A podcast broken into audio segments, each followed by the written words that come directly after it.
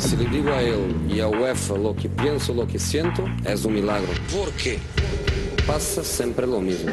Estamos hablando de un equipo de fútbol absolutamente fantástico. Yo no entiendo por qué. Solo para dejar esta pregunta, que es una pregunta que yo espero tener em, respuesta, termine mi carrera hoy. La Casa del Fútbol Internacional. ¿Por qué? I think I'm a special one. El 9 y medio radio. 4 de la tarde, es jueves, bienvenidos al 9 y medio radio a través de W Deportes. Soy Pepe del Bosque, me da muchísimo gusto saludarlos. En Inglaterra se dice que el Manchester United iría en invierno por Christian Eriksen y Haaland, quien en los últimos reportes también dicen que es muy seguido de cerca en la Bundesliga, principalmente por el Borussia Dortmund. Mikel Arteta ya se despidió de los jugadores y el staff del Manchester City. Pronto será presentado como nuevo estratega del Arsenal. Hoy platicaremos, ¿realmente Arteta es el ideal para resucitar el proyecto del Arsenal? Y por supuesto, Diego Lainez anotó el gol, un golazo en la victoria del Betis 4-0 contra el Antoniano de categorías inferiores, ¿no? De tercera división del fútbol español. Un golazo de Diego Lainez con pierna zurda, estaba lloviendo y al final el canterano americanista eh, fue el 3-0, ¿no? En ese momento, eh, tres de los cuatro goles. Ya comienza el 9 y medio radio. Your job is to tell the truth, okay? Esto es So the next time it's finished, el 9 y medio radio. we don't get back in. ¿Qué pasa, mi querido Guerrita? Los saludo en los controles. Es un placer siempre tenerlo aquí, Fue en la producción. Al señor Juan Emilio Acosta Babuchas Basurto. Hoy nos acompaña también el jefe de Statics Kicks, una cuenta de Twitter que hay que seguir muy de cerca. Crispincito Bebé, ¿cómo le va? Hola Pepe, muy bien. Aquí feliz de estar una vez. Por fin se me hace conocer al virrey. Ah, no lo conocías en persona. No, no lo conocía. mucho gusto. Y ahora no traje nada del Real Madrid. Me siento avergonzado, apenado. Pero hoy vienes con un look como de árbitro de la NFL. y No, con una sudadera de, de los Steelers. Es el pandrosismo en épocas de frío. Se, ¿Por qué? se te ve bien. Ah, bueno, muchas gracias, Pepe. Roberto Virrey Testas, por favor, tenemos cortinilla del Virrey. Adelante. Fútbol de España con el Virrey Testas. Eso no te lo hacen ni en los maestros, Virrey. Está buenísima esa cortinilla. ¿Cómo estás, Pepe? Un gusto, como siempre, estar por acá y además en jueves, que ya llevaba varios meses sin poder acompañarlos. Y hoy no hay mucha actividad que digamos. Bueno, hubo copa, pero no creo que quieran hablar de eso. Pero como siempre, puestísimo para estar. Bueno, hablar de Diego. Laines, ¿no? Sí, Sobre creo que todo. estuvo interesante, que fue titular por fin. Y además, pues ese gol de tiro libre, ¿no? Que le eleva un poquito más la confianza. Y además, vamos a ver si no le interesa a muchos equipos en el mercado de invierno. Después de que acumula ya dos, tres partidos mostrando buenas cosas. Antes de que pasemos a los temas de actualidad del día de hoy, jueves, esta es la opinión del Virrey Testas sobre el clásico Barcelona 0, Real Madrid 0. ¿Qué te pareció el partido de ayer? Bueno, me pareció que el Real Madrid fue muy superior eh, al Barcelona. El primer tiempo, ¿no? Sobre, Sobre, todo. el primer tiempo, una presión alta que pr- prácticamente el Barça solamente pudo salir cuando Ter Stegen conectaba eh, 40 o largo. 50 metros con, con Luis Suárez. Después creo que el Madrid le falta, ¿no? Todavía ese extremo que, que sepa ocupar zona de remate, lo que tú luego le llamas extremo finalizador, ¿no? Le falta al Real Madrid. Gareth Bale lo fue alguna vez, hoy en día ya no lo es más. ¿Tú crees que ya perdió cualquier tipo de crédito Gareth Bale en el Real Madrid?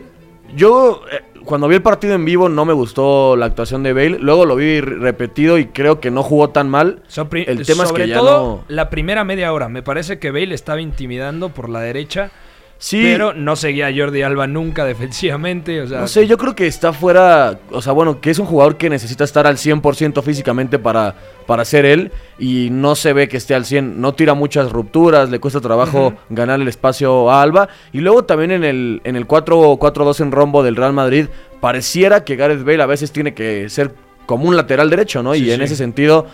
Tenía que perseguir a Jordi Alba y estaba complicado. Pero buen partido del Real Madrid, faltó el gol, pero buenas sensaciones. Y, y sobre todo le hace mucha falta el desequilibrio en el último cuarto de cancha de Eden Hazard. Sí, el, el belga sí. es ese punto de inspiración, es eh, quien puede frotar la lámpara y sacar el genio para con un remate, con un regate O sea, tiene una baraja amplia de opciones el exfutbolista de Lille, del Chelsea, para poder condicionar esta clase de partidos. Y además, eh, se lesiona justamente cuando parecía que empezaba a encajar en el 11 de Zidane. Sí, y además es interesante porque creo que eh, Isco jugó muy bien este partido. De acuerdo. Est- Estuvo muy inteligente para los giros, para los pases, eh, para romper líneas. Pero creo que si Isco es un jugador que te lleva a tres cuartos y a partir de ahí le cuesta marcar diferencia. Y Hazard es lo contrario, ¿no? Lo re- si recibe con cierto espacio y en buena, bueno, con ventaja en tres cuartos, es el jugador que te lleva al gol muchas veces. ¿Tú Entonces, los ves ahí- juntos, por ejemplo, a, a Isco y a Hazard? Ayer le hacía la pregunta a Adrián Blanco y me dijo, es la pregunta del millón, porque Hazard parte desde la izquierda, Isco se recarga normalmente en la izquierda. Cross es el interior por izquierda. Marcelo o Mendy, bueno, lateral por izquierda, pero cualquiera de los dos con vocación claramente ofensiva.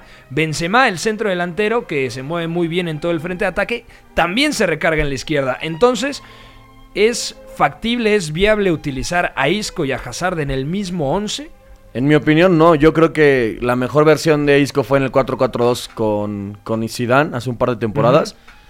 Y era un jugador que ocupaba justamente la zona de influencia de Eden Hazard, que es la banda izquierda y es más o menos en tres cuartos. Yo creo que sería demasiado también llenar ese lado fuerte del Real Madrid con Isco y del lado derecho dejarlo muy desprotegido. Es cierto que Fede Valverde ocupa todo el campo y es un monstruo, pero yo no creo que sean jugadores que puedan jugar juntos. No, no los veo muy compatibles, la verdad. Bueno, ahí está la opinión del Virrey sobre el clásico empate entre Barcelona y Real Madrid el día de ayer, de ayer en la ciudad condal. Vamos a entrar a las noticias en el 9 y medio radio.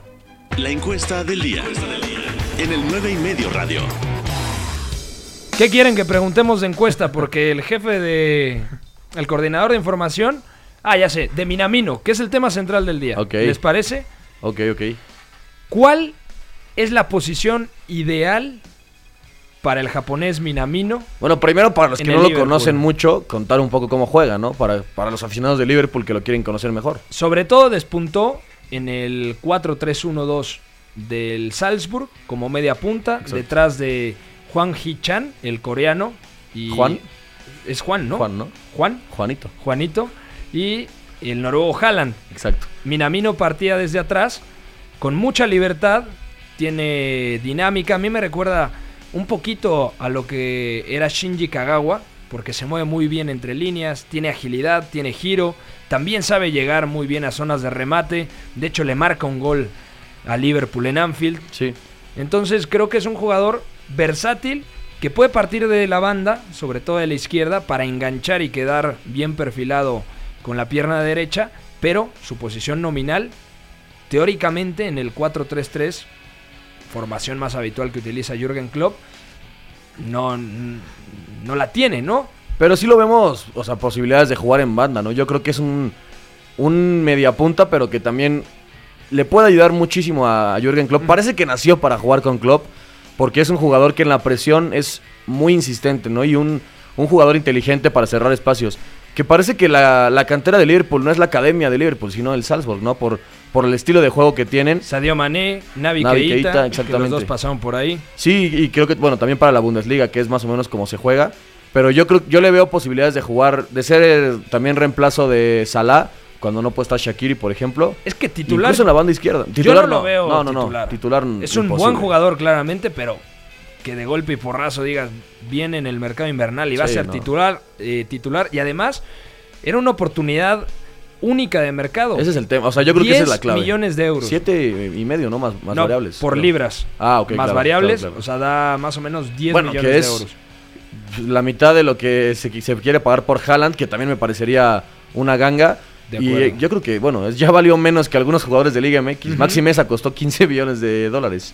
Pero Minamino creo que tiene potencial y que con Klopp, que ha sido ese entrenador que ha traído buenos jugadores o grandes prospectos y les ha dado posibilidades de subir dos escalones más a ser estrellas mundiales, ¿no? Salah cuando llegó era un extremo que le faltaba gol y ahora míralo. Eh, Mané, bueno, ya es un monstruo y todos los jugadores que han pasado por Klopp se hacen mejores, así que El mismo Firmino, que llega un poquito antes. sí ya estaba, ¿no? Mi- eh, Es-. Exactamente.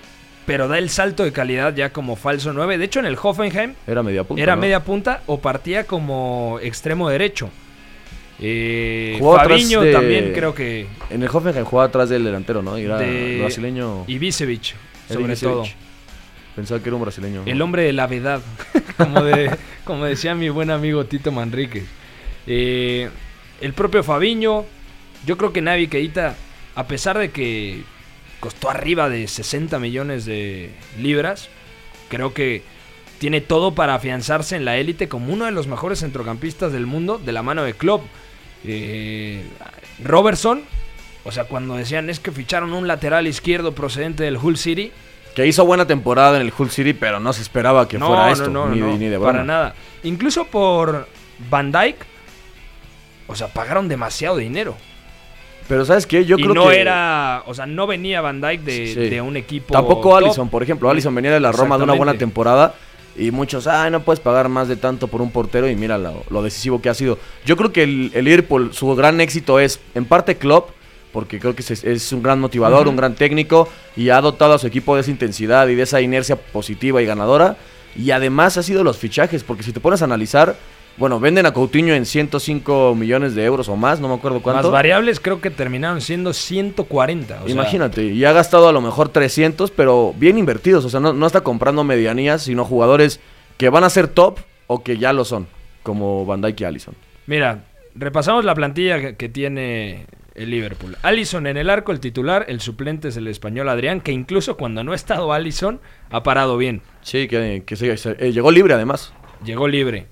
Eh, la pareja de centrales habitual es Van Dijk y Matip. Matip está lesionado, entonces juega Lovren, que Lovren también está lesionado. Entonces la cuarta opción es Joe Gómez, que a veces también juega como lateral. Están como laterales titulares, obviamente, Trent Alexander Arnold y Andrew Robertson. Y como suplentes, por ejemplo, está Nathaniel Klein. Yo no recordaba que. Yo pensé que se había ido Nathaniel Klein. Estuvo prestado y luego En el se lesionó. ¿no? Sí, sí, Sí. Pero ahora no ha tenido otra vez minutos, ni mucho menos. Bueno, y luego, con Alexander Arnold es un monstruo. en medio, y Milner a veces juega como contra Monterrey de lateral derecho. Fabiño, Milner, Henderson, Lalana. También está Chamberlain, Vignaldum, Keita. Y a todos estos le podemos agregar a Minamino, porque a mí también me suena de que Klopp lo va a intentar poner como interior. No interior cercano al medio centro, sino un interior mucho más libre. Y ahí creo que puede encajar bastante bien el japonés. Sí, sí, sí, de acuerdo. Yo creo que es un jugador muy a tomar en cuenta, sobre todo por el precio que costó y porque lo último que nos, bueno, lo último que nos ofreció el Salzburg en esta Champions League, creo que hace pensar que puede llegar a ser un jugador muy, muy decisivo. Porque en diferentes contextos fue importante, ¿no? Sí, y, sí. y contra rivales superiores como el Napoli y el Liverpool. Tiene 24 años. Mi querido Bat, ¿cómo estás? ¿Todo bien? Todo bien, Pepe, aquí inc- incorporándonos a- al tema de Minamino, que yo creo que va a ser más que un interior, creo que lo va a probar como este recambio de media punta a la llana, porque creo que la llana se ha quedado corto a nivel No, ya físicamente. La lana yo creo que lo van a vender. Por eso, O o, sea, sea, van a vender a la, a la llana y compran a, a ¿Por qué le dicen la, la llana? Bueno, no sé. o sea, Es que necesitamos a Beto, que es el que el hombre de no, los no, la lana. de los la, la, la lana, así tal cual. La lana. Como la La- lana. el dinero. La lana, la, El la- dinero. la que tiene el jefe de información. Que ahorita, ahorita pasan todos a cobrar su aguinaldo, por favor. Ah, por favor. Gracias, jefe de información. gracias. Para un día que Eh, vengo y por fin. es que por eso aflojaron el Ah, billete. con, con razón. Eh, yo creo que la lana ya terminó su proceso en el Liverpool. El otro ya juega como medio centro contra Rayados. Y Exhibido. creo que puede ser uno de los elementos que seguramente saldrá. ¿No? sí, y precisamente sale la lana.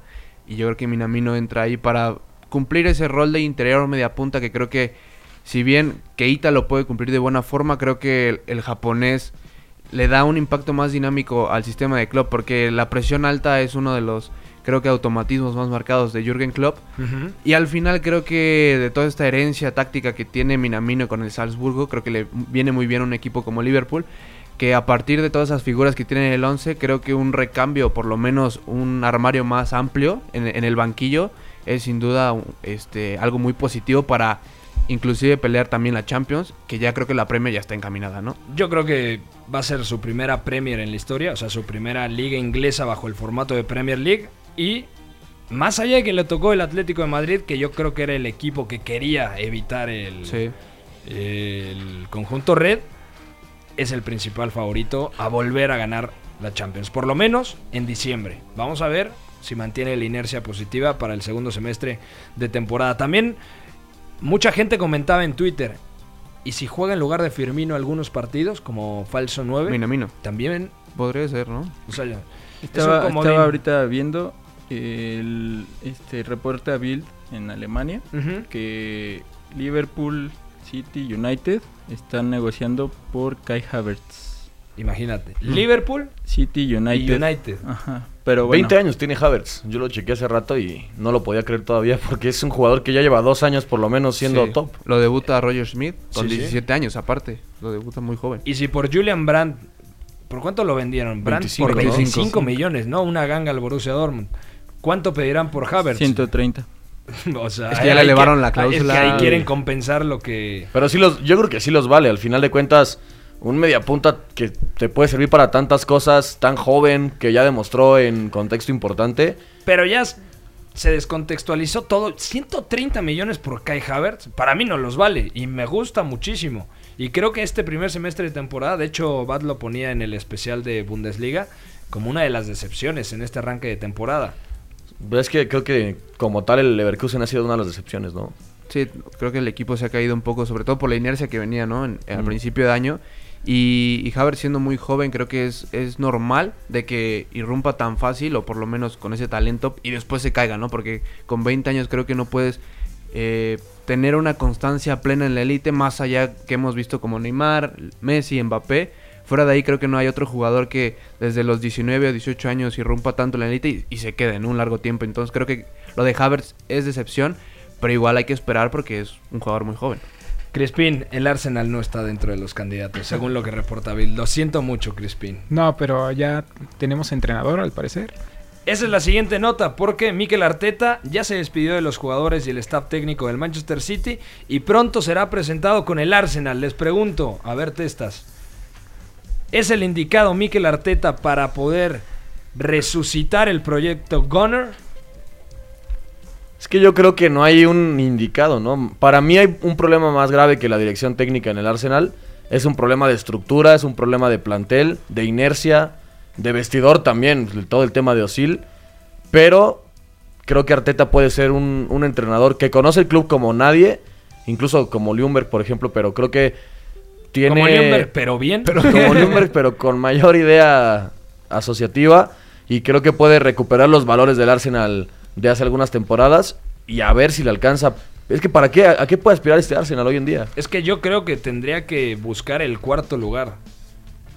O sea, Pero y es no que- creo, estaba muy y lejos. si, y si no es por, por Premier, vía Europa League. Sí, yo creo que, yo creo que va a ser la opción buscar por la, O sea- por la Europa League. Porque la Premier, o sea, ya tomando en cuenta que Leicester City, City y Liverpool No, se van a quedar por con ahí tres de los cuatro. El Chelsea se está desinflando, suma tres, pero puntos, hay tres puntos de los equipos ahí. últimos 15 disputados. Mm, Ahí está ser. el Tottenham, otra vez en ascenso. En la Premier, entre diciembre y enero, tienes una seguidilla de cuatro o cinco buenos resultados y te vuelves a poner en la pelea. O sea, Es yo cierto. creo que Arteta, te pregunto, Bat, ¿para ti es la opción ideal? No sé si la ideal es que los duelos son muy difíciles, Pepe. O sea, los duelos son difíciles. O sea, después de Wenger, el United también cuando dejó ir a Ferguson, creo que los dos Que están... Wenger entrenó a Arteta, o sea, Sí, o sea, creo que eso es muy válido. Y también que Arteta está siendo el asistente, bueno, fue el asistente de, de De Pep, Pep. Guardiola en el Manchester City, creo que también es un currículum pues, muy válido. De hecho, Guardiola llega a Inglaterra y busca a Mikel Arteta. Sí, por O sea, este... Porque sabía que era, número uno, un tipo que manejaba el mismo lenguaje futbolístico, Sí. hablaban el mismo idioma, conocía perfectamente las entrañas de la Premier League por su paso por el Everton y por el Arsenal. Entonces yo creo que tiene todos los argumentos para poder hacerlo bien en el Arsenal. No, es que yo creo que tácticamente y a nivel como teori- teóricamente también lo tiene. Pero a nivel práctica es su primer equipo, entonces hay, hay que ver. Creo que está bien tirada la opción. Creo que siguieron un poco lo mismo con el Manchester United, con Ole Gunnar Solskjaer. También es un poco parecido del ruta. Chelsea con Lampard también. Exactamente, entonces creo que está bien tirada. pero no sé si sea el técnico ideal para el momento del Arsenal. Creo que, vamos, una situación crítica es muy, es muy bueno que las figuras estén en el club, pero ya vimos con el Milan. Como te puede salir bien con Lampard en Pero el Chelsea. estaban tan bien preparados todas esas figuras que desfilaron. Sidor, luego Gatuso, Quizá no, quizá no. Pirlo. No, no, Pirlo, no, no, no. Pirlo. Inzaghi. ¿Cuál Pirlo? Inzaghi. Inzaghi. Sálgase de la Pirlo, cabeza. Pirlo está preparadísimo aparte, ¿no? Ah, Pirlo. Que porte, no necesita estar preparado. Pirlo va a ser todo menos entrenador. sí. O sea, Pirlo. Agente, ¿no? Imagínate. Ahí abrazando a Rayola cada vez que... Sí. ¿Es el ideal, Crispincito, o no? ¿Te ilusiona lo de Mikel Arteta? Me ilusiona porque he estado investigando un poquito de, bueno, de su carrera como asistente y leí un artículo que detrás de la gran evolución que vimos en Sterling, el artífice es Mikel Arteta, justamente. Ah, está muy interesante. que él es el que lo, digamos, lo perfeccionó al jugador que era, que es ahora, porque antes era más como un extremo Únicamente Ajá. enfocado en el regate, ¿no? exactamente, y ahora ya es un extremo finalizador también, o inclusive en la Copa del Mundo estuvo como segundo delantero, Sí, sí. entonces se me hace muy interesante. ¿Dónde leíste eso- eso? Ah, no recuerdo, era un artículo en inglés. pero- Vendiendo humo, ¿eh, Crispin? No, no, no. Qué no, llegó y dice, no, es que yo lo escribí. Me leí a mí mismo, dice Crispin. Qué bárbaro, ¿eh? Eh, Otra noticia en Inglaterra. Hay mucho que decir hoy en la Premier League, ¿eh? Inglaterra, en Inglaterra dicen que el United, ojo Bat, ojo señor productor, que Manchester United iría en invierno por Christian Eriksen y Haaland. Oh, está cantado, ¿no? Esos fichajes. Porque creo que, bueno, el de Haaland no tanto, pero Eriksen, creo que Mourinho no cuenta tanto con él. En el Tottenham prácticamente no es titular.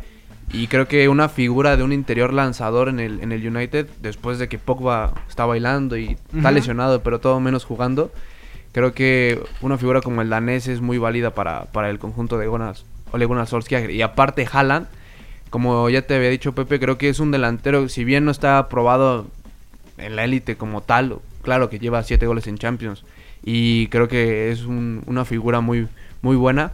Creo que ya en Premier toda le falta, pero después de Martial, Rashford, Haaland, o sea, son tres delanteros que el Manchester United tiene para dar unos 10 años fácil. Ayer le platicaba a Leo, un abrazo al infeliz de Waldman que ya no se digna aparecer por esta cabina.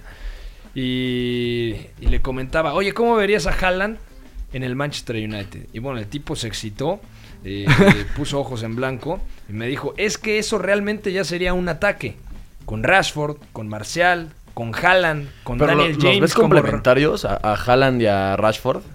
Yo creo que sí, porque Haaland, o sea, como centro delantero, Rashford es mucho mejor partiendo desde la izquierda. Y Marcial podría jugar de segunda punta, Ah, porque sí, no ahora sé. ha adquirido esa sensibilidad. O sea, yo pondría un prácticamente 4-4-2 con Haaland y Marcial en punta. Oh, suena caótico eso, ¿eh? Y Daniel James por un costado y por el otro eh, Rashford. Rashford. O sea, creo que en, en algunos contextos te puede servir. Pero precisamente en esos contextos es el que United, por ejemplo, cuando tiene que tener el balón y tiene que proponer, le cuesta muchísimo. Y le falta una figura como tal que reciba juego directo y que asiente el equipo en, en campo contrario como Haaland. Creo que lo podría hacer. Pero ya a nivel, no sé, un poco más parejo, por ejemplo, contra el Manchester City, que, que por cierto se enfrenta en la Carabao Cup en semifinales. Sí, sí. Eh, o sea, aquí- partidos como esos sí es difícil creo que juntar a los tres. Pero Haaland sin duda es un tipo de jugador que le hace falta al United. No, y que acuerdo. además para contexto Premier, además de que es gi- gigante, hay que decirlo, mide Sí. más de 1.90, creo que es un delantero inteligente para jugar a, a transiciones, ¿no? Y rápido, porque normalmente si tienes 1.90 de estatura y una envergadura tan grande como la del el delantero no- noruego, yo creo que él es ágil, gira bien y además es bastante inteligente para, para el último pase. O sea, a mí me ha sorprendido mucho eso en él. ¿No les parece a veces un poquito atrabancado? Bueno, pero creo que es O sea, natural, ¿no? O es sea, síntoma de la edad. Sí, a mí, a mí me ha parecido algo, no, no tronco, pero sí lento en algunos gestos. Pero me refiero a que es un jugador que sabe leer bien los espacios, que puede salir del área y que también puede correr bien. O sea, porque hay delanteros grandes de, de su envergadura y que pueden bajar juego directo sin ser tan ágiles como lo es él. Sin ser Y tan te- y potente. tener tan regate también. Bueno, vamos a ir a una pausa para seguir platicando de este rumor muy interesante. El Manchester United, según algunos rotativos ingleses, busca a Christian Eriksen y a Haaland, los dos escandinavos. Estamos platicando en el 9 y medio radio. Crispincito Bebé, Bat Pérez, Eduardo. Eduardo Zurita no viene, por cierto, Roberto Testas, Juan Babuchas Bueno, pausa, no se mueva.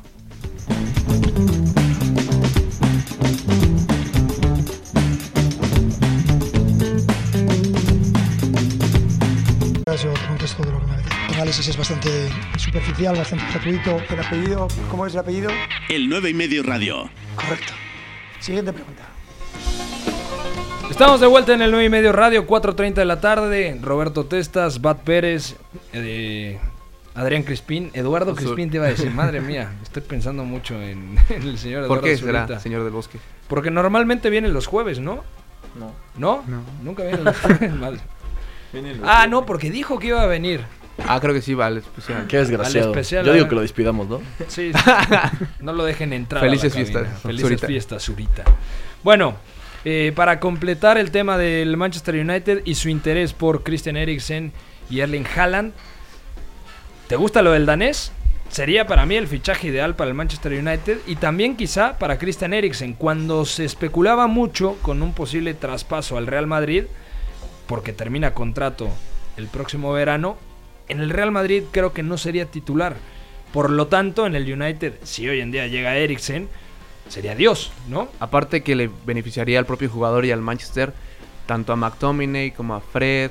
eh, o sea, creo que potencia mucho la plantilla porque le da a McTominay un poco más de eh, responsabilidad. O sea, McTominay se puede enfocar un poco más a lo defensivo y Eriksen sea el jugador que se libere más y así que asienta a campo contrario al Manchester United. Y creo que es un, es un, sería un fichaje muy bueno porque te aporta muchísimas cosas. O sea, recordemos que Eriksen no solamente es un jugador totalmente Premier que pueda correr y, y te pueda este, desgastar físicamente, sino también tiene muchísimo talento y creo que a nivel de Premier es de los, creo que cinco mejores jugadores en, en el último pase y creo que Eso. es eso el Manchester. United no lo tiene, o sea, porque Pogba no lo es realmente, o sea, Pogba para competir en la élite es más de físicamente, como lo hizo con el Mundial con Francia, creo que Pogba ma- va más por ahí, más que un media punta de talento y creo Pogba que yo creo que ya no quiere estar en el No. United, o sea. o sea, y creo que su salida se va a dar en invierno, se va a dar más pronto que tarde. Y qué bueno, porque así va a tener un- una inyección económica al United para ir por Eriksen y por Haaland en todo caso.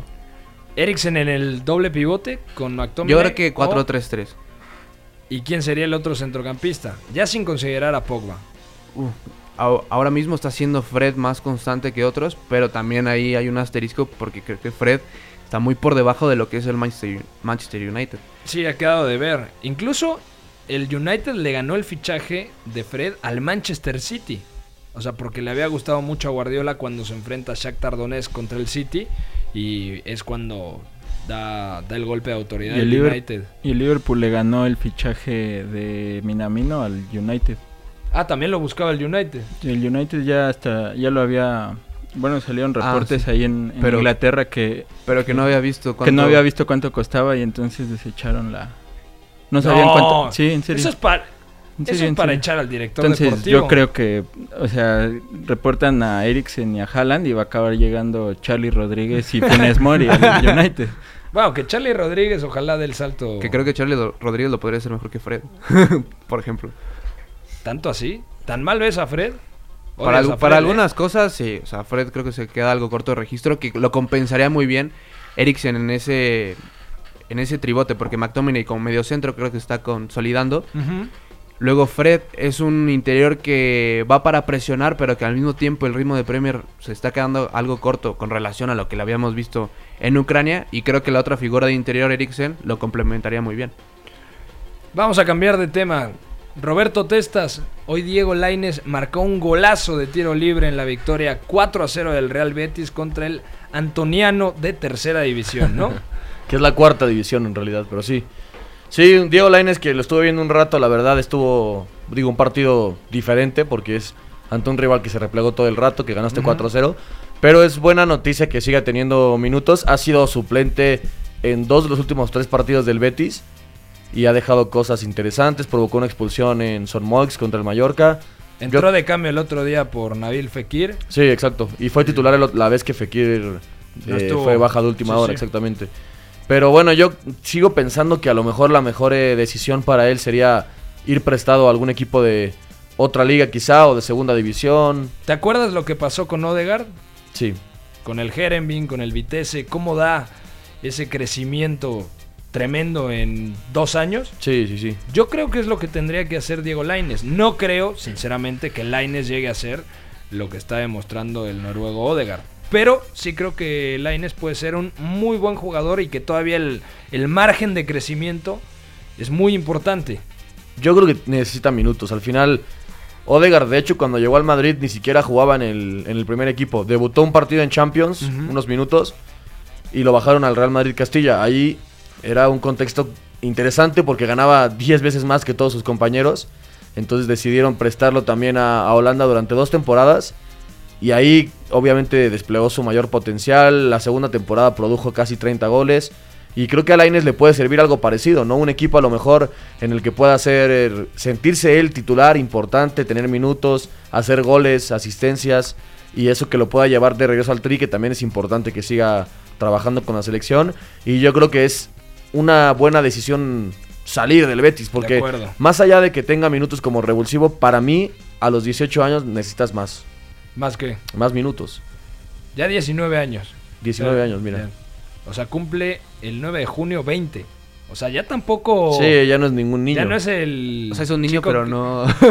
Bueno, pero ya a los 20 años hay muchísimos jugadores Sí. consolidados en primera división. No, de acuerdo. Por eso yo creo que lo mejor sería ir a una liga de menor nivel, pero que formativamente lo desarrollen mejor. Por eso yo creo que Holanda es el, Sí, el lugar ideal. Pero el Ajax tampoco parecía Es- en su momento lo ideal, ¿no? Es que son proyectos deportivos diferentes. O sea, creo que el Ajax, por el momento que estaba viviendo, no era un tanto tiempo, momento que el club se, lo- se diera a Lainez, por ejemplo, para formarlo y así. Porque la temporada pasada, recordemos que el Ajax llega a semifinales de Champions. Entonces creo que ese momento no, no era el idóneo. Entonces Claro. el proyecto como tal, deportivo, no estaba tan enfocado a la formación de, de proyectos que vienen de fuera. Por ejemplo, No, el PSV Di- Dime, dime. el PSV esta temporada creo que lo puede hacer, sobre todo porque se ha ha ido Irving Lozano, se le fue su entrenador. Creo que es un buen momento, por ejemplo, para el PSV otra vez regresar a esas bases para rescatar a jugadores, por ejemplo, como Laines y darle cierto estrellato en la Eredivisie, que creo que Laines sería un gran jugador en esa liga. Es que yo ni siquiera veo a Laines eh, en el No, PSV. es que además tienen a O sea, Ritsu Duan, eh, creo que repescaron a Bruma, ¿no? Está... Berwin. Bueno, no Malen se lesionó. Yo, yo no le... Está Ihataren. En Hataren creo O que es- sea, es, el mejor jugador del PSV. que además mismo. tiene 17 años, o sea, es, es tremendo. Está Steven Berwin. Gastón Pereiro, que también es. Bueno, juega por dentro, pero. Yo lo vería a Laines en Vitesse, en el Willem Toa, en un, un equipo todavía más abajo. En el AZ Almar, que anda muy bien. Y Son aparte muy en específicos esos, esos esos equipos. equipos. ¿no? O sea, le- también le va a costar. O sea, si O le sea, está sí, costando pero- con Ruby, en- que no es tan específico como Quique, Ujú. en el AZ y en el Willem. Es que yo creo que, por ejemplo, el hecho, el AZ que juega con extremos muy abiertos, Sí. 4-3-3, ahí creo que puede empezar a ganar confianza y además porque las defensas en la Eredivisie son de papel muchas veces. Entonces, partiendo de este punto, yo sí creo que puede tener mayor rodaje en esa clase de equipos. Decías lo del Ajax. Yo creo que no se equivoca yendo al Betis en lugar Sí, del no. Ajax, porque en el Ajax no hubiera tenido minutos. Está el marroquí Sijic, llegó Quincy Promes, está David Neres, Van de Beek como media punta, Noah Lang también, que ya está teniendo minutos. Tadic. Dusan Tadic como falso 9 o a veces como segundo atacante cuando está Klaas-Jan Huntelaar. O sea, en el Ajax Laines no iba a tener protagonismo alguno. Y ahora también salió el rumor de que podía ir cedido al Olympique Lyon, en donde tampoco lo veo, sobre todo por el tema físico. Si algo le falta a Laines desarrollar, además de la lectura de juego en ciertos momentos, de que se acerca demasiado al futbolista que tiene la pelota, situaciones que son muy típicas de un futbolista que da el salto a América procedente del continente americano. Entonces, en la medida en la que mejore en, esa toma de decisiones, yo creo que se aclimatará de mejor manera. Sí, y creo que Laines, por ejemplo, en Francia ves a los jugadores a Depay, a Traoré, o sea, físicamente están muy por encima de, Sí, sí. de Laines. Y creo que algo, algo que creo que extraño un poco de Setien es que le brindaba más soluciones, creo que a Laines, sin balón que, que Rubí. Por, Rubí creo que está viendo más, o sea, por lógica, por el equipo. Y creo que Setién estaba muy enfocado también a Laines. O sea, le daba más minutos, le prestaba más atención, creo. Y era un sistema, creo yo, más ofensivo. Y ya más o sea, aceitado, ahora ¿no? ha tenido que cambiar algunas cosas. Por ejemplo, la mejor posición de Nabil Fekir, y lo vimos toda la vida en, en Lyon, es como media punta. ¿Cómo lo está poniendo acá? Partió de banda casi partiendo siempre. de banda. Entonces yo creo que, o sea, Ruby tuvo que reajustar ciertas cosas porque si no, se, se iba a ir que- creo que al final Diego Lainez tenía mucha razón, Miguel Herrera, que quizás es el hombre que mejor lo conocía en su momento, que decía que no tenía que precipitar su salida a Europa. Y a veces también es culpa nuestra decir, ah, sí, sí tiene que ir a Europa. Y a lo mejor no estaba listo. O sea, cre- creo que Lainez ha demostrado que no estaba listo a nivel lectura. Lo ha dicho Setién, lo ha dicho Ruby. El talento lo tiene. O sea, es innegable que es un talentazo Diego Lainez. Pero quizás sí le falta... eh, tiene defectos todavía de formación, no es un jugador, como decías, que a veces no encuentra bien su posición, que le cuesta girar por, la, por el perfil surdísimo que tiene, que a veces no encuentra tampoco eh, a nivel de espacios, al momento de cerrar, al momento de replegar, es muy desordenado, entonces al equipo le resta más, más de lo que le puede sumar hoy en día, a lo mejor. Pero aquí no iba a encontrar, no iba a acabar de formarse. O sea, no- yo no creo que aquí se hubiera Sí, acabado yo de formar. Yo creo que se tuvo que haber ido antes para acabar eh, esta, esos esos temas de formación. A mí ya no los va a corregir. O Es sea, que creo que La Volpe con lo- quedado, ¿no? Sí, ah, bueno, con con, la la, Volpe, Volpe, sí, sí, claramente, pero en el América creo que hubiera ganado todavía mayor protagonismo, mayor rodaje. Ya se puso de pie mi querido Guerrita, que es más americanista que Cuauhtémoc Blanco. Qué crack. Qué crack. Tú también eres medio americanista, ¿verdad? Medio Sí, es sí. total, ve la cara. También, también. No, Por eso ayer- Se volvió muy americanista desde que el piojo Herrera le salvó la vida. En, en un conato de infarto. Esto es verídico, historia Sí, sí, verídica. Sí, sí, sí. Roberto Testas en Cuapa pensó que le estaba dando un infarto Con 17 años. con 17 años. Y Miguel Herrera llegó a auxiliarlo. Un Es cierto. tipazo el piojo. Gran tipo. ¿Qué te dijo? ¿O qué me te dijo, hizo? no, no, no, yo estaba en un momento dramático, sufriendo, y llegó el piojo y me dijo que me guió hacia los paramédicos y ahí ya me auxiliaron. O sea, pero ¿cómo llegaste al piojo? Eso es lo que ah, lo que pasa es que estábamos viendo en la Copa Independencia y el piojo estaba escauteando ahí, estaba jugando América Sub-17, entonces escuchó el alboroto y, y volteó. Es que Oh, ya- el virrey está caído.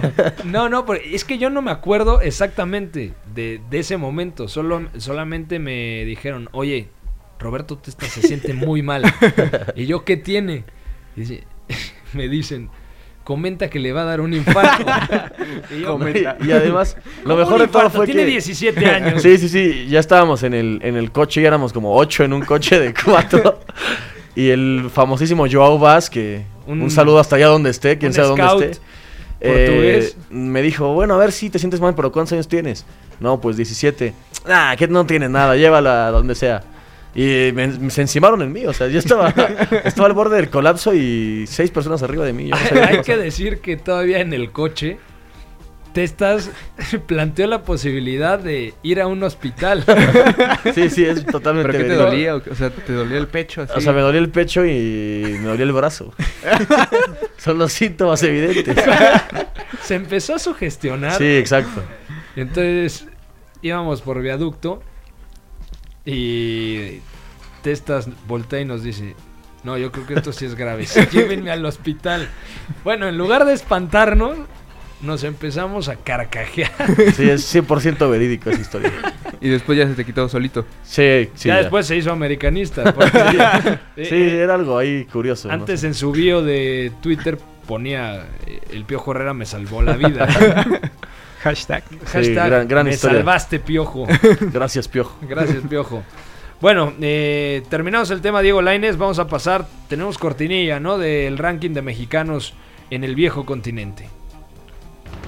Mexicanos en Europa. El 9 y medio radio. Todas las semanas preguntamos cómo está el ranking de mexicanos en el viejo continente. Raúl Jiménez dio una asistencia a Diego Llota en la derrota del Wolverhampton 2-1 contra el Tottenham. Héctor Herrera entró de cambio y mejoró mucho el Atlético de Madrid tras el ingreso de Héctor Herrera. Por lo tanto, hizo el doble pivote con Thomas Partey y Saúl Ñíguez se fue a la banda. Diego Laines, que sigue sumando minutos, más allá del partido de hoy, de hoy, importante que Laines gane confianza. Andrés Guardado, que no tuvo minutos el fin de semana. Y Néstor Araujo. ¿Cómo valoras la temporada de Néstor Araujo? Porque creo que se estigmatizó completamente el zaguero mexicano después de ese caótico partido contra Argentina. Pero lo he visto cuatro o cinco eh, partidos esta temporada en la Liga Española y Araujo me parece que lo está haciendo bien.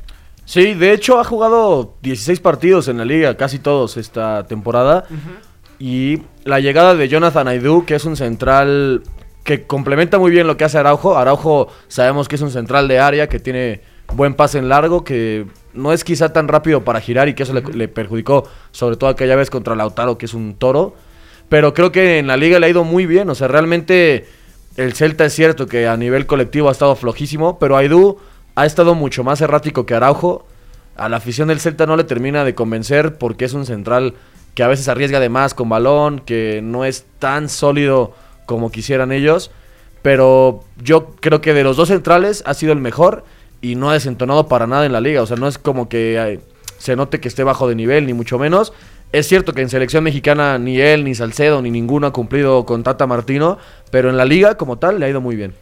El Celta de Vigo está en la decimoctava posición con 14 puntos, 4 más que el Leganés y que el Español. ¿Se va a salvar el Celta de Vigo? Sí, seguramente se vaya a salvar. De hecho, bueno, desde el cambio de técnico que llegó Oscar García, Sí, sí. se ha visto mucho mejor. La última semana cayeron de forma terrible, pero contra el Barça hicieron buen partido, contra el Villarreal sacaron un gran triunfo y al final creo que la mejoría es evidente. Volvió ya Rafinha, que me parece una pieza clave de- para pensar en la salvación si mantiene si se mantiene sano porque es un jugador que se lesiona mucho, pero hay equipos, o sea, en cuanto a nombres yo creo que es la mejor plantilla del Celta en muchísimo tiempo, o sea, y ya está jugando Pionesisto, ¿no? Que estaba Sí. como un poco borrado. Sí, algo raro le pasó a Pionesisto. Sabemos que eh, su familia proviene de Uganda y cree un poco en el tema vudú y todo eso. Y había subido unas historias a Instagram curiosas, por así decirlo. ¿Tú viste esas historias? Sí, sí, sí. ¿Qué Decía que. tenía? Bueno, Creyó que le estaba o sea, era música ahí rara. música ahí rara. Decía que lo único que comía durante el día eran frutas. Entonces, eh, sí, eh, preocupó mucho a la directiva del Celta. Entró como un Y programa. Testas, ¿no? Sí, me preocupó mucho. La verdad es que no, no inventes. no le vaya a pasar un testas y quién sabe qué pueda pasar con él. O sea, pero entonces a partir de las historias en Instagram, O sea, ¿Lo yo? No, no, no, las historias ya fueron después de que había bajado mucho su nivel. De hecho, hace dos temporadas Era es el mejor. Pionesisto fue el mejor asistente de la liga, igual igualado en, en pases de gol con Messi. con Messi, sí, sí. Con- me parece que eran 15 asistencias o 11. 15 yo creo. Creo sí, que sí. Y bueno, es una cifra importantísima. Ahora empezó a jugar, hizo un gran gol también y, y es un jugador que a nivel regate te puede sumar muchísimo, incluso como revulsivo. Y que el Celta tiene que... No puede desaprovechar un talento así, sinceramente. De acuerdo. Héctor Herrera entró de cambio, el Atlético de Madrid mejoró. Eh, creo que está clarísimo, ¿no? Que Diego Pablo Simeone en el partido contra el Liverpool tiene que utilizar sí o sí a Herrera, porque número uno, defensivamente se complementa muy bien con Thomas para Sí. cerrar espacios. Y número dos, para poder sortear esas presiones, tiene buen giro, eh, tiene esa dinámica. Ya se vio en el partido contra el Barça en el Wanda Metropolitano. Fue el mejor dio- del Atlético. Sí. Exactamente, dio una auténtica exhibición. Y además, creo que es el que puede conectar entre líneas y activar en esa zona a Joao Félix. Que es la clave que necesita el Atlético de Madrid. A veces a mí me llama la atención el, el sistema que usa Simeone con los laterales como extremos, con cuatro volantes que en mi opinión a veces se estorban. Y algo que permite que no se estorben mucho es la dinámica de, de Herrera, que ya decías, que sin balón se mete como contención, pero con balón lo hemos visto ser casi media punta en algunos contextos de su carrera. Y al- eh, a Simeone al Cholo le puede servir mucho para, para darle un nuevo giro al equipo, que además ya lo ha dicho, ¿no? Que, que Herrera tenía que esperar su momento, que ya llegó ese momento de que tiene que ser titular y ha correspondido a las expectativas. Así que no hay ningún motivo que nos haga pensar que no vaya a jugar Héctor Herrera. Ese discursito del Cholo de tenía que esperar su momento, o sea, Era más bien. tenía que esperar su momento o, o realmente está casadísimo con Coque y Saúl. Yo creo que la- las dos, pero O más sea- que está casado, ¿no? O sea, eso es indudable. Porque hizo pretemporada Héctor Herrera. De hecho, Sí, sí. no va a la Copa Oro Exacto. Para que lo conociera perfectamente el Cholo Simeone. Entonces, ese discurso y viendo el nivel de Coque y de Saúl, Saúl mejora muchísimo cuando está en banda. Cuando tiene Sí, libertad ¿tú para crees? llegar. A mí no me gusta. O El- sea, ¿Te gusta en banda, Saúl? El mejor Saúl que yo he visto es el de la 2015-2016, que llegaba como ferrocarril, que también eh, era útil a través del juego directo. Pero en el doble pivote, para mí Saúl me parece un jugador muy poco válido. O sea, es que es más contextual Saúl, ¿no? O sea, creo que el doble pivote no es válido. Pero es que Saúl está en banda, pero realmente no es un jugador tan de banda. O sea, es más para recargar el área, ¿no? Exactamente. Y, y creo que es ahí donde creo que más nos gusta Saúl. O sea, como un box to box, porque es un jugador que en la liga no hay tantos. Y creo que Saúl por eso es, es tan bueno, ¿no? Haciendo me lo que extraña. hace. ¿Tú dónde lo, a ti dónde te gusta más, Robert? O sea, a mí me gusta de interior, pero obviamente con un medio centro atrás de él y con llegada. Pero, Pero en la, es en la que- banda no me, o sea, no me parece que tenga desborde, no me parece un jugador rápido. Pero es que esa banda, es Sí, entre claro, sí, comillas, sí, sí. porque por ejemplo, cuando partía desde la derecha, realmente no era un extremo ni mucho menos. Sí, era que al un final los que- porque Juan Fran le hacía la pasada. Exacto. Los que se comportan como extremos en este equipo son los laterales, ¿no? Renan Lodi por un lado y Kylian. Trippier. Pero de todas formas, yo a Saúl no le termino de ver eso que tanto prometía. Es cierto que tiene un golpeo de lejos absurdo, o sea que ha metido goles increíbles. Pero más allá de eso, creo que es un jugador que no suma mucho asociativamente. No, no, Defensivamente de tampoco es el mejor cerrando su espalda. Presiona bien, pero Muy bien. a mí se me queda corto. Yo creo que es mucho mejor jugador Héctor Herrera. Yo comparto. Y me parece que Coque también se ha quedado cortito, ¿eh? Sí. Sobre todo O sea- con balón, ¿no? Porque creo que es un jugador que ofrece soluciones básicas. A veces lo veo muy lento a Coque. Es que es lento, o sea, es, O sea, es muy lento. Pero del Coque que veíamos, por ejemplo, en 2013-2014, cuando pierden la final en Lisboa, era Thiago Méndez y Gaby, doble pivote, súper sólido. Y los dos volantes titulares casi siempre eran Súper lento. Coque y Arda Turán. O sea, que tenían buen pase, etcétera. Y bueno, estaba David Villa y, Diego, ¿no? y Diego También. Costa. Pero ese Coque a mí me parece la mejor versión. Aparte presionaba, creo que mejor, ¿no? O sea, creo que le daba algo de sentido a la, Sí, a la sí. presión del Atlético ese, ese coque. Y ya, bueno, yéndonos al tema de Héctor Herrera, creo que el contexto ideal para, para Herrera, sobre todo entendiendo que se va a enfrentar a Liverpool, creo que es igual lanzar, ¿no? A, Tanto a Morata como a Joe Félix. Creo que va a tener muchísimo esos escenarios. Cuando el Atlético de Madrid robe, porque va a robar creo que en su campo, no creo que vaya a salir a presionar alto muchas veces. Entonces cuando robe cerca de su, de su, de su área, creo que Herrera va a tener la responsabilidad de ser ese jugador que lance tanto a Joe Félix como a Morata. Hay dos partidos que me, me parecen en, en la carrera de Héctor Herrera son los mejores. Número uno, Mundial de 2014 contra Croacia. Que es tremendo, en rol de interior derecho en el 5-3-2 del Piojo Herrera, con muchísimo recorrido. Incluso tiene regate Héctor Herrera, Sí. o sea, a veces tira un par de bicicletas y te engaña, o sea, amaga muy bien. Y el otro, en Rusia 2018 contra Alemania. Fundamental con esos giros, posicionalmente muy inteligente. Aparte en diferente O sea, rol. de que es lo, lo, lo que más elogiamos de Héctor Herrera. O sea, todo lo que ha evolucionado con Sergio Conceizao, con Juan Carlos Osorio. o Antes sea, con Lopetegui con- también. De acuerdo. O sea, yo creo que Héctor Herrera tiene todo para ser un nuevo mexicano en la élite. Porque han habido muy pocos últimamente, ¿no? Está el caso de Raúl Jiménez, pero don Raúl Jiménez, que en la Premier League es Dios y en la Europa League lo está demostrando de igual manera, no juega Champions. Héctor Herrera tiene la posibilidad de condicionar partidos de la máxima competencia a nivel de clubes en el mundo. Y creo que a- ahora mismo hay un, como, no sé, hay un espacio de centrocampistas muy buenos, o sea, que fueron hace tres años, cuatro años muy buenos, como Luka Modric. O sea, esos centrocampistas que dominaban Europa. Y luego hay centrocampistas que apenas van llegando, ¿no? O sea, que creo que están siendo muy jóvenes y que todavía no condicionan tanto una Champions. Y en ese intermedio, o sea, en ese hueco, creo que Héctor Herrera podría hacerlo. Y creo que Héctor Herrera tiene las condiciones, sobre todo entender el contexto del Atlético y sus aspiraciones, para condicionar o por lo menos entretenernos muchísimo y competir eh, a nivel de Champions como un mediocentro. Cumplir sinceros, 30 años. este año le veo muy pocas posibilidades de pasar de, de octavos de final, ¿no? No, no, es muy favorito. O sea, el muy, Liverpool. muy O sea, difícil. 70-30 en favor de los de Jurgen Klopp. Sí, y tampoco podemos decir que puede llegar a ser diferencial como tal Héctor Herrera, que sí puede dar buenos partidos, seguramente lo haga porque ha entrado muy bien en la dinámica del, del Atlético de Madrid, pero no me parece un jugador capaz como me parece Raúl Jiménez, la verdad, de, de decantar noches como esta, ¿no? De, de un Liverpool Atlético de Madrid, por ejemplo. Vamos a ver qué pasa con Raúl Jiménez. Yo creo que tiene la posibilidad de cambiar de aires este verano. Ya ha tanteado la posibilidad, pero siempre... eh, ¿Quién va a pagar más de 40 millones de euros por Raúl Jiménez? Solamente te los van a pagar en la Premier. ¿El Ese Atlético de el Madrid no te gustaría verlo de vuelta? No. ¿No? O sea, me, yo creo que este Raúl Jiménez sí podría ser un buen delantero, un buen complemento para Joao Félix. Sí, yo también lo veo. Pero creo que el Atlético de Madrid no va a poner 40 millones Ah, y por los, Raúl y los. Wolves no lo van a dejar ir, es su estrella, todo lo que aparte es después cierto. de fut, de o sea, de la cancha, saliendo de la cancha, todo lo que le genera a nivel Sí. mercadotecnia, todo, o sea, sacaron una playera de México en los Wolves. O sea, También. sí. No, o sea, lo que le genera también económicamente Raúl a los Wolves, nun- nunca lo hubieran pensado, entonces. Anda súper reflexivo el jefe de información. Estamos en una versión navideña. Me gusta Sí. eso. Y además Y aparte peinó, su cabello, exacto. Sí. es que ya me está saliendo pelo.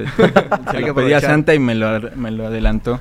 Muy bien, ya nos tocaron la chicharra, ya nos vamos a nombre de Adrián Crispín, de Bat Pérez, de Roberto Testas, de Juan Babuchas, de Fo en la producción, mi querido Guerrita en los controles, soy Pepe del Bosque, nos escuchamos mañana en punto de las 4 de la tarde aquí a través de W Deportes. Gracias a toda la gente que descarga el podcast disponible en Spotify y SoundCloud. Bye bye. Mira, también puede salir aquí una lista de agravios comparativos, pero no acabaríamos nunca. Yo vengo aquí porque es mi obligación delante de ustedes. ya ustedes me preguntan y yo, yo respondo. Fuera del campo y ha ganado, lo ha ganado durante todo el año, ha ganado durante toda esta temporada y en el futuro lo que va a ser. Le regalo su Champions particular. Hay veces que me merezco que me manden a freír espárragos. Pues cuando la cago, la cago. La Casa del Fútbol Internacional. En esta sala, él es el puto jefe, es el que más sabe del mundo, el puto amo. El 9 y medio Radio.